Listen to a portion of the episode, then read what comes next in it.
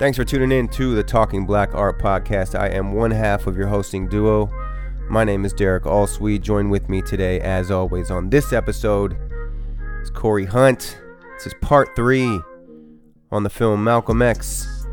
Listen to this podcast on Amazon, Apple, Spotify, Google, Anchor, Good Pods, anywhere.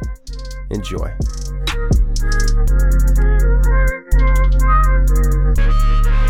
Left off with Malcolm just getting out of jail, getting his footing in front of people, speaking. He goes and visits some people from his past. So he goes and sees Archie alone in his home in need of medical care. That made me think of just kind of healthcare in general and people who are left behind, you know, in, in the system. The thing that also I, I thought of was um, how we treat the elderly in America and how that can vary from like culture to culture or even race to race. Do you think that's true? I know like a lot of Asian countries are kind of known for, you know, really taking immense care of their elders, whereas Americans, it's just like throwing them in a nursing home. Is there like a black tradition with the elderly that that comes to mind, or it's just everyone's unique? You know that word again non-monolithic or whatever so Right. there's always these these variances of it but i guess if you're gonna go and generalize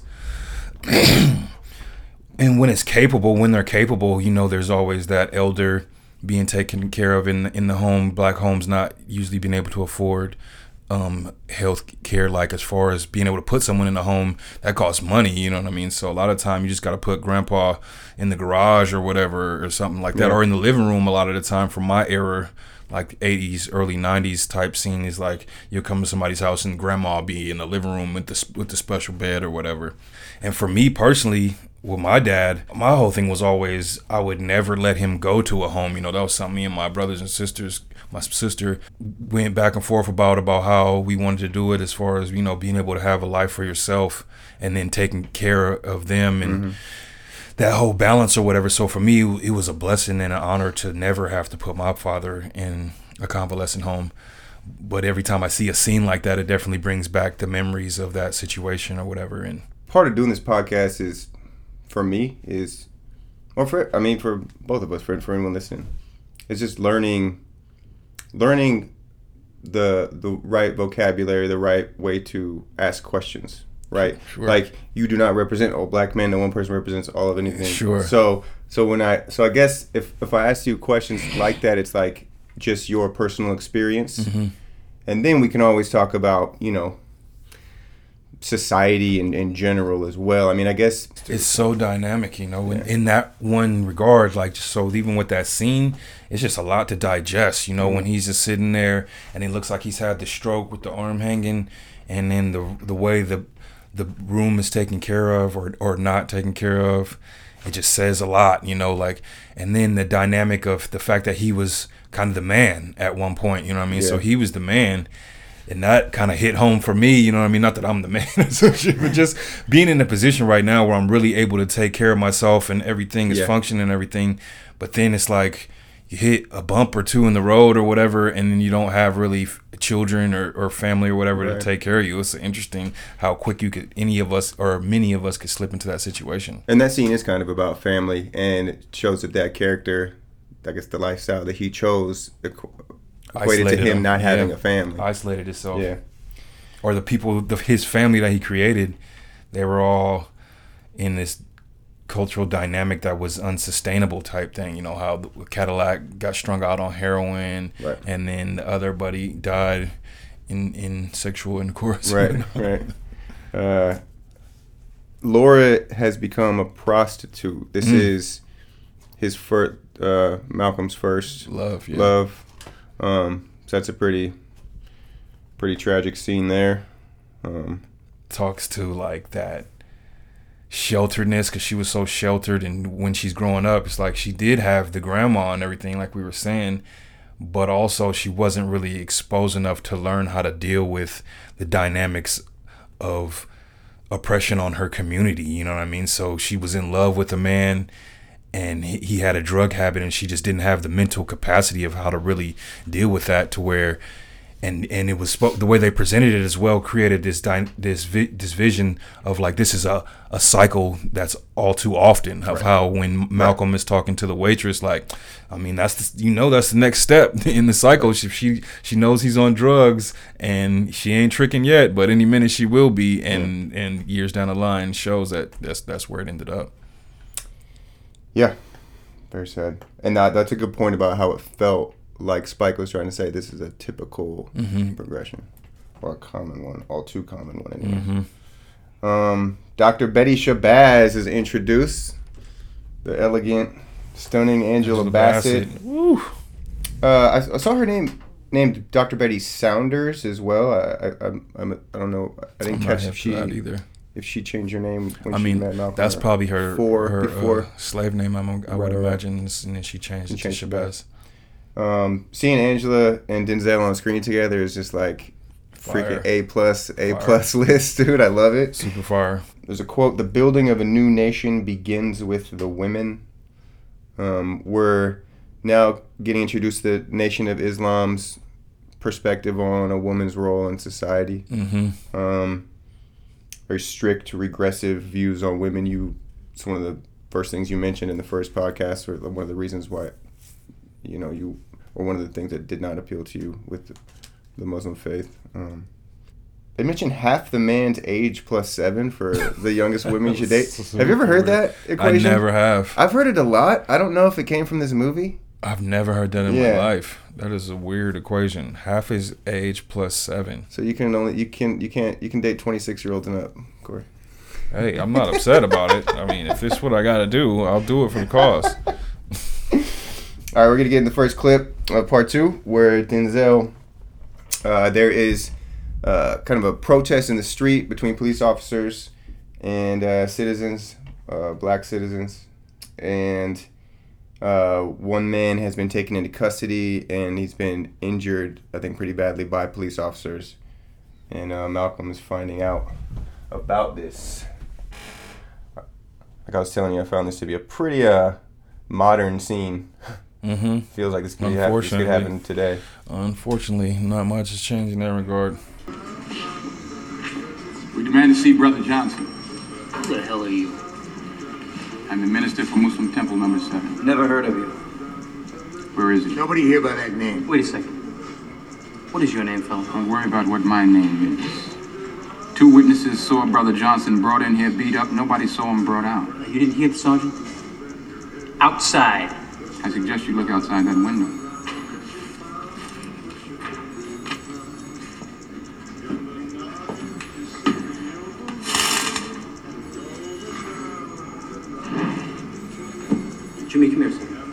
Yes, we intend to see Brother Johnson. Who the hell are they supposed to be? They're brothers of Brother Johnson. Eddie, let me take a look at that blotter.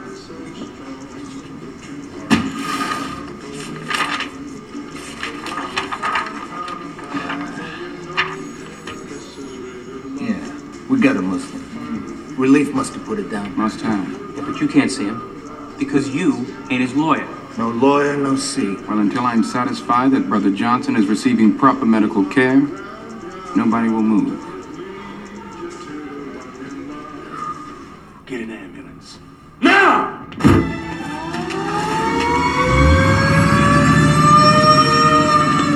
All right, break it up. You got what you wanted. No, I'm not satisfied. To the hospital.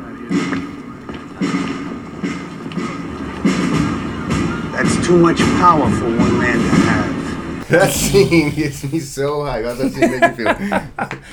I just be lost in thought dude it's, it's interesting it's Yeah. powerful Um, a lot to comment on there. Yeah. Uh, we we were uh, talking about hair on the first podcast, um, and you were talking about the Eurocentric look or appealing to that Eurocentric ideal. Um, do you, does that apply to clothing as well in your mind? Like the fact that they're wearing suits. That is an interesting question. Because, as usual, I'm only speaking for self, but I always found Right. it interesting when black folks glorify European uh, designing or like like suits and stuff like that because that's not us. And I feel like it's kind of built into or comes from a lack of you know because we come from a culture where we've been divorced, and so we're from Africa most likely, you know, but where in Africa, the, the the country, the tribe, and that those cultures are all mad different. You know what I mean? It's like it's, it's not just like one big melting pot, and so It's a big we, continent. we don't we don't have really much bigger than America, mm-hmm. and we don't have much to pull from on that, and so I guess that kind of leaves us to just you know mm-hmm. the the twenties or whatever the first black folks in America and the way when they were distinguished the way that they looked and they kind of call on that. But for me personally even though I don't have an African tribe to call upon African Afrocentric um, stylings in suits have always been more appealing to me than Eurocentric, and I felt like this is kind of a call out to how the NOI is is just kind of like a black version of America. You know what I mean? It's not Yeah. really it's not really a a, Right. a rectifying. It's just a flipping of of, of sides or whatever. It's using that thing that's oppressed you to try to, Appro- to, be on the to be behind to be behind the gun instead of in front of the gun, opposed to d- dismantling the gun. Uh, so a lot of I think what you just said it kind of perfectly explains why black culture drives fashion so much. I think that's interesting uh, perspective as far as like how we've had to the fact that we've had to take things and make them uh, enjoyable, if for lack of a better term, you know what I mean, from slavery on, and then that creates this epigenetic sense of hip hop. You know what I mean? Because that's what hip hop is. You know what I mean? It's just molding of culture. Black folks that didn't have instruments and and mm-hmm. this proper musical schooling, or how, if if you want to say that proper is the term I'd like, mm-hmm. but um, then they were just like, well, we got this, we got these record players, we can just take the samplets of music that we don't know how to play just yet, and we can f- collage them together in our mm-hmm. own way or whatever. Same thing with with fashion as well, where it's like we don't know what tribe we're from and our stuff, we'll take this stuff and we'll make it our own type thing. Yeah, when I first when I saw him in the suits there, my first thought was, "Oh, that is so dope!" Like, what if protesters today did that? Everybody came out in suits, lined up on militant. But then my next thought was, you know, what asked you. the the kid who had seen him, who's in this next scene, but uh, the kid who's who saw the whole thing going down, and he was just like, it created this sense of activism inside of him, and then the juxtaposed to what it created inside the police officer, this that COINTELPRO-ism of anti-blackness or whatever. I thought that was very powerful and interesting to have those two sides of the coin right next to each other. Too much power for one man says Uh-huh. Where- incredibly where the- powerful. the- Says- says a man who has too much power. Exactly, exactly. While the, the black youth is like, man, I can be somebody, and then the cop is like, this dude is too much of Yeah, somebody. You know yeah. what I mean? It's interesting. And that's what I'm on with my my mood toward police today. Just this feeling that they're special. Mm. You guys aren't special. You're not you special human beings. You're of equal value to everyone else. And it's like they have these special rights, special powers, special privileges. They want to be treated like they're special. Police are not special. Stop this, dude. Unfortunately, man, I wish they were. The fact of the way that it was created, you know, and if you look into that, the whole the way that it originated in slave patrols and oppression of the natives and indigenous peoples as as settlers were spreading out west, that's where it originates.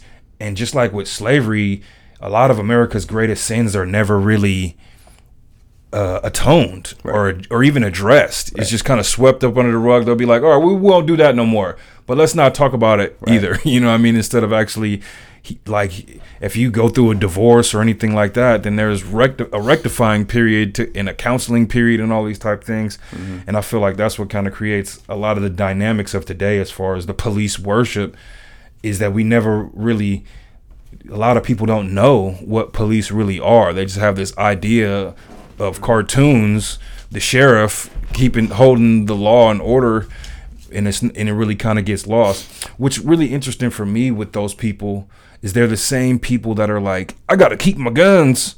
From, from my Second Amendment rights, because you need a well, uh, Yeah. well regulated militia in case the government. But it's like, bro, do you know what part of the government you're supposed to be? That's the that's the police, and so it's really interesting. No, that's the uh, that's the wonderful irony of all those Second Amendment uh, diehards is like they're they're gonna side with the government with their guns. they already are not have. gonna fight the government. They already have. Yeah, Yeah. it's wild. It's so wild. They already have. Like, as soon as anybody comes up to quell with dissent, I'll I'll run them over. I'll shoot them. They need they need to this. They need to that, bro. That's the right you were just talking Yeah. about. We all need and need to exercise. People people who love their machine guns don't want them to fight oppression. They want them to be oppressors if they can. If they get that opportunity. they're foaming at the mouth to de- to develop their militias and kidnap and kill Antifa and uh, Uh-huh, or the BLM. libs or BLM, man, that's a Oh, new yeah. one. I'm hearing like Right. people don't recognize like BLM is just anybody who cares about black people. It's not some really stringent organizations and it's just like you just keep seeing these hole in the wall media outlets being like BLM organizer does this BLM it's like that's just a person you're just spitting the fact that they care about black people You're just adding that on to make mm-hmm. it this acronym seem like something way worse which It was like making Obamacare a bad thing. He's like, yeah, I care. if we really get down to the issue with police, it all boils down to guns. It's police using mm. their guns to kill mm. people, right? That's really the base of this equation. And in America, we have the most thriving gun culture in the world where people want the streets flooded with guns. I mean, they say they want to protect their homes, but no, they want open carry. They want to be able to go everywhere with them. They want everyone to, to have to have one on them at all times, essentially, because that's the only way you can have a safe society. I think it's important that we recognize there's diversity in those in those arguments. You know, as far Right. as some people definitely are like gun ho gun everything for breakfast, dinner, and lunch, and shoot anything that moves. But there's also people who do want to protect their homes and who do enjoy hunting and Right. whatnot. And so it's a very nuanced conversation that I feel like kind of gets talked over from both ends. You know, because I find myself in the middle, agreeing partially with both and disagreeing partially with both. But there is no question that American gun culture is beyond beyond logic. And yeah, I agree with you. By the way, I, I wrote like a 2,000 word essay on that exact same thing on what to actually do and what should be allowed, or what I think should be allowed and what shouldn't. Um, so I agree. Um, what what I guess what the point I was trying to make was, you, you go to countries where there's kind of strict gun laws. Sometimes the police don't even carry guns because they don't, Don't have need them. to Yeah. The the reason the people opining for this insane gun culture, in my opinion, are the ones making police officers' jobs so difficult because they have to worry about guns everywhere and they're worried about being shot by people all the time. So they claim. Um, so I don't know. I mean, if if you start to work on the gun culture, that will directly affect police culture as well in a positive way, in my opinion. The murders, yes. Right. The murders. Right. Yes. Um, but it's it's crazy too because you look at it and it's, the murders, a lot of the murders, large percent of them are illogical.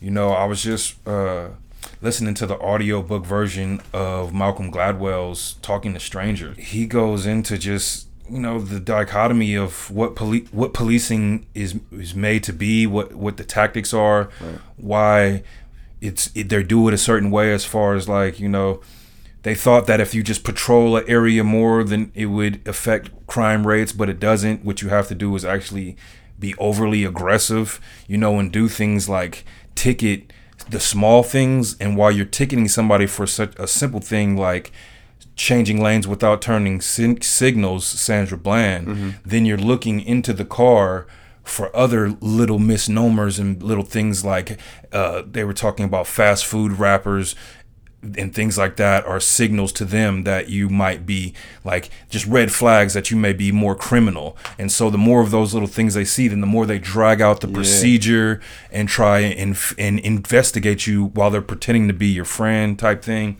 It's a it's a great book. I have a quote written down here. The only thing I like integrated is my coffee. I believe Malcolm says that. Um, it's another reminder of what you're talking about, how it's uh, fighting fire with fire. So, in this movie, the word Negro is the respectable term for black Interesting. I thought that was interesting as well. What is your opinion on that word in 2020? To me, it almost feels like it's it's a line like Don't do it. Don't do it. I don't know. People are still doing that. You still have like the NAACP, which is like colored peoples and stuff. You Right. know what I mean? So it's like, what's an evolution? And I, I, I, inter, I in, interact with um, people who don't get it often. And so over the years, I've come across people who are just like, well, you, one year you guys want us to call you Afro American, next is Negro, next is that, next is that. It's like, it's because it's a learning process. You know what I mean? We're trying to just figure out mm. when you wipe someone's history out and then you take away their ability to learn and read and so forth, and they have to steal those abilities back. Then it kind of takes a minute for them to figure out exactly what's what and, and kind of get everything cataloged and properly proper get the dialogue in proper perspective and so that's kind of where we're at where we're only what 60 years into having voting rights and things like that and and so the understanding of the proper terminology is coming into position as well as just different people having different feelings about different things where there there are people in the south who fly the confederate flag you know what i mean? Because it just means something different to them whereas most uh, most black people african americans would never do such a thing and think that that's like coonery or whatever. So it's like when you start talking about uh, personal decision, personal uh, perspective towards I'm I'm black or I'm African American, it runs the gamut for everyone. So me personally, at this understanding in my life, I prefer black because it signifies that I am fr- um, a descendant of people who were enslaved and had their traditions taken and, and stolen and it doesn't ignore that and it doesn't pretend like no i know i'm i'm from kings or, or whatever that whole uh, mythology which is understandable. But yeah i'm more so on the like direct understanding that i know what i do know is my traditions were stolen and so i am part of the black people who who were part of that tradition You are listening to Talking Black Art, brought to you by the Ahlswede Collection Podcast Network. You can check out everything we do with this podcast and others on the network on Instagram. That's at Ahlswede Collection, spelled A H L S W E D E. Find us on Twitter as well, WordPress, blogs on Medium. Back to the show. So, uh, Malcolm becomes a national minister to Elijah Muhammad big promotion for him. Uh, he's assigned to build temples around the country. Um, I wrote down one million dollar lawsuit. There's like a, a scene of the, where they're on the front page of the paper, I, but I didn't write down who sues who. I forget. yeah i didn't even catch that actually I think somebody sued the Nation of Islam. probably Just wanted to mention that that was a thing happening. Lawsuits. As a quote, Islam is the only way out of the ghetto. Yeah, religion has always uh, parried itself as you know. With Christianity, it's just been more like pray for it, and you might you might get all all the riches, but even if you don't, you know you you have the Lord's favor, and after this, then you're good. And so then with the Muslims, like how when they were talking to the Christians that were leaving church, then he's like. They, they keep selling you on the here and after, but the here and after is here and now. And so that's the difference between the Muslims and Christianity, where the Muslims are like, no, right here, right now, Right. if you believe in the message of Muhammad, then your life is going to be manifested and you're going to live a better life here on earth. Right. Whereas Christians were like, you might be poor and in poverty forever, but after this, as long as you be good to Massa, then you be good in the big house. So it's it's a bigger con, really. Yes, yes. More direct. Get that instant gratification. Malcolm gets engaged and married to uh, Dr. Betty Shabazz. I thought their whole courtship was was awkward for me. You know what I mean? What what did you feel about that? For sure, a little. Well, I think that was intentional. It was like Sure. we're doing this for the greater cause. We're not doing this necessarily because we are soulmates, but like this is like part of something bigger. Like we're joining um, forces. Interesting. I actually did not pick up on that. Yeah. Dude, that's that film major shit right there. wow, that was deep. And you Yeah. know, and, and that, that that's like that's exactly what kind of feudal marriages are, right? It's like the the the daughter to the king is going to be married to the prince to this other king of this land, so we can join powers and kind. And I think that was there's a little I bit feel of that like that there. might be an actual dynamic, but I didn't really pick up on it from the movie. And what I was getting Right. from the movie was more so like her being the aggressor, for lack of a better term, and like she was kind of pursuing him, and he was kind of too busy for relationships or whatever. So I kind of thought that was an interesting dynamic, and I thought that w- was true for you know Muslim dynamics or NOI dynamics anyway of that time for hmm. sure, where it's like more on the female to be subservient and and Yeah. that whole vibe. And she's a doctor, by the way. And it's like she has to agree now to be, you know, Mm-hmm. Yeah. really lesser than in some ways. You know, or there to serve the man. He's accused. Uh, Malcolm's accused of being a black supremacist. Uh, you know, I think they're that that just goes goes back again to uh, kind of fighting white supremacism with black supremacism. Um, what do you think of that phrase? Are there modern phrases that people use? Do you think that are scapegoats in that way? Like, yeah, like- less like reverse racism. But I think in that dynamic, that actually fits because they were black, you know, are, Right. are black supremacists. Like black nationalism, that whole Marcus Garvey type thing is Yeah. a black supremacist. They their doctrine is totally about the original man and all the others being mutants and inferior and all all this type of stuff. So it's definitely that's Mm-hmm. it's factual.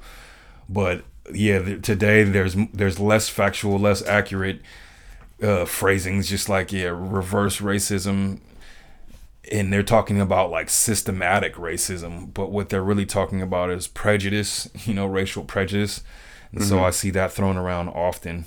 Just the term racism in general gets thrown around a lot in a really negligent manner on both sides, you know, from people who are like who are racist and calling people who are calling them out for their in their problematic behavior racist and then people who are just learning about racism and are kind kind of like that you know that old dude who just learned about hip hop or something. He's like, yeah, you know uh, that boom bap, and he's saying it right, but it's just a little something wrong with the cadence or whatever. And it's the same thing with kind of people when they get into, uh, I hate to say the term, but social justice or whatever. It's kind of that's gotten a bad a bad rap. Yeah. social justice, but um, just people who are getting into humanity. For me, it's not about you know Right. these all other crazy words. It's just about being a good human being. You know. what I mean? Yeah, I'm Not- proudly I'm proudly into social justice.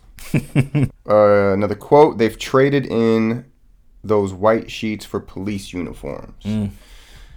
Now, there are, I think, uh, I think I've heard you speak about this before. I think you may be more knowledgeable on this than me, but um, there are direct connections to the KKK and Oh. police departments Heck yes. uh, Heck uh, yes. that start, I, I guess, I suppose, back in the 1800s. Yes. So you got the the slave uh slave patrols. That's like before there even were police. Those were the those were the police. And then when you cre- when you switch from slave patrols to modern day metropolitan policing, then the the racists were the police. You know what I mean? So po- the KKK and the police were the same. They would wear in the daytime they'd wear police uniforms, and in the nighttime they'd wear KKK uniforms. Yeah. And that's not every cop. Just like not all cops are bad Right. or, or whatever. But you know, it, it was a large thing, especially in the South. It was just well known that many of the police officers and and the the high ranking police officers at that were high ranking Ku Klux Klan members as well. Um, and I believe that's still true to this day. Like some people who Right. are extremely racist and part of, of racist groups are uh, patrolling our streets as policemen. Right. Yeah, two things on that. If if you are a white supremacist, the police force is a wonderful place for you. you get to enact all, uh, your your feelings. Um, so I think at the very, or I think that it, it's a it's a breeding ground for white su- supremacists in some ways. You know, I don't I don't know what those percentages would be, but it's a mechanism of white supremacy. yeah, you know because the way that policing is set up is just like i said it, it comes from that the residuals of where it comes from haven't been addressed enough and that's why you see the numbers that you see as far as you know black folks being three four times more likely to be arrested and and having higher chances of getting longer sentences for the same crimes is because it, the the racism is baked is just baked in and so until we just really take a hard look at it, then whoever is a police officer is a officer of white supremacy. Unfortunately, and it does. uh You know, there's something too. I, there was a I think a post we might have seen recently, some about how uh, you know you would, and I don't think it was talking about like KKK rallies, but you you'd never see you know rubber bullets and tear gas or brutality at a KKK function, or you know certainly not at a at a you know pro police function. Um, but no, uh, there's something to that. I think very much. that's one of those oh yeah moments. You know, this, So they back right here in uh, Chico, they had the BLM things when the George Floyd situation was going on, and then around the corner you got police tanks and, and, and riot gear and all this stuff, and it's just kids and families trying to say we care. You know what I mean? And they got Right. police. Then juxtaposed to earlier today, I believe it was, they, where they had the police rally down in, in the same area with more aggressive individuals. Right. You know, I mean, people who were coming with aggression, but they were in support of the police. And you see no, you don't, you don't see the same reaction and the same precautions being taken. That shit makes And me so so that mad. you some. It tells you all you need to know if you're if you're interested in knowing. Good topic. Malcolm talks about Martin Luther King a little bit. Um, he mentioned him as a quote, "Un- uh, Uncle Tom, Negro leader, unquote. What do you think about that dynamic between those two? I mean, was there a real kind of beef there? Yeah, to- man, it's- Did they it- dislike each other? Did Malcolm just dislike? his Martin? ideologies. And before, when a large reason why they killed Martin is because he uh, started adopting some of Malcolm's ideologies towards his end. Yes, for sure. Interesting. And but during the time where Malcolm was alive, their ideologies kind of butted heads. Where Malcolm is any means necessary, and he's trying to create a black nation, where Malcolm is saying, "Let's find common ground." Martin, you mean? I mean, yeah, excuse me. Yeah, Martin is saying let's find common ground and work within the system Right. to get what we can. And I see validity validity in both, but I don't see any pragmatism or uh, it being a, a really valid option to create a black nation. You know, there's just Right. like, what are you gonna do? are you gonna do, yeah. You're just gonna run a bunch of people out of this area or something. Wasn't wasn't wasn't the nations of Islam's goal to move back to Africa? Am I that, about that? that is Yeah. one, yeah, NOI, and um, create yeah create a black nation. So Right. yeah, that's where they wanted the nation to be is Right. in Africa. I mean, what what what an argument, man! What an all time argument between Malcolm and Martin, right there. I think I think Martin won that argument pretty Yeah. pretty uh, handily. Right. I mean, people say, "Well, but they killed him," but you just look at the actual um, enactments. You know, the fact that the Civil Rights Act, Right. you know that that wouldn't have happened without all of the video of people getting attacked by dogs and sprayed down with water hoses by police. And this, this is with children. People are like, "Oh, you're bringing children to a protest?" Martin Luther King did, and if he didn't, a lot of well-intentioned white folks wouldn't have been equally affected in a in a way that created enough momentum and galvanized the country's desire to say, you know what, black people deserve human rights, mm-hmm. which which so many other people have benefited from the Civil Rights Act since then.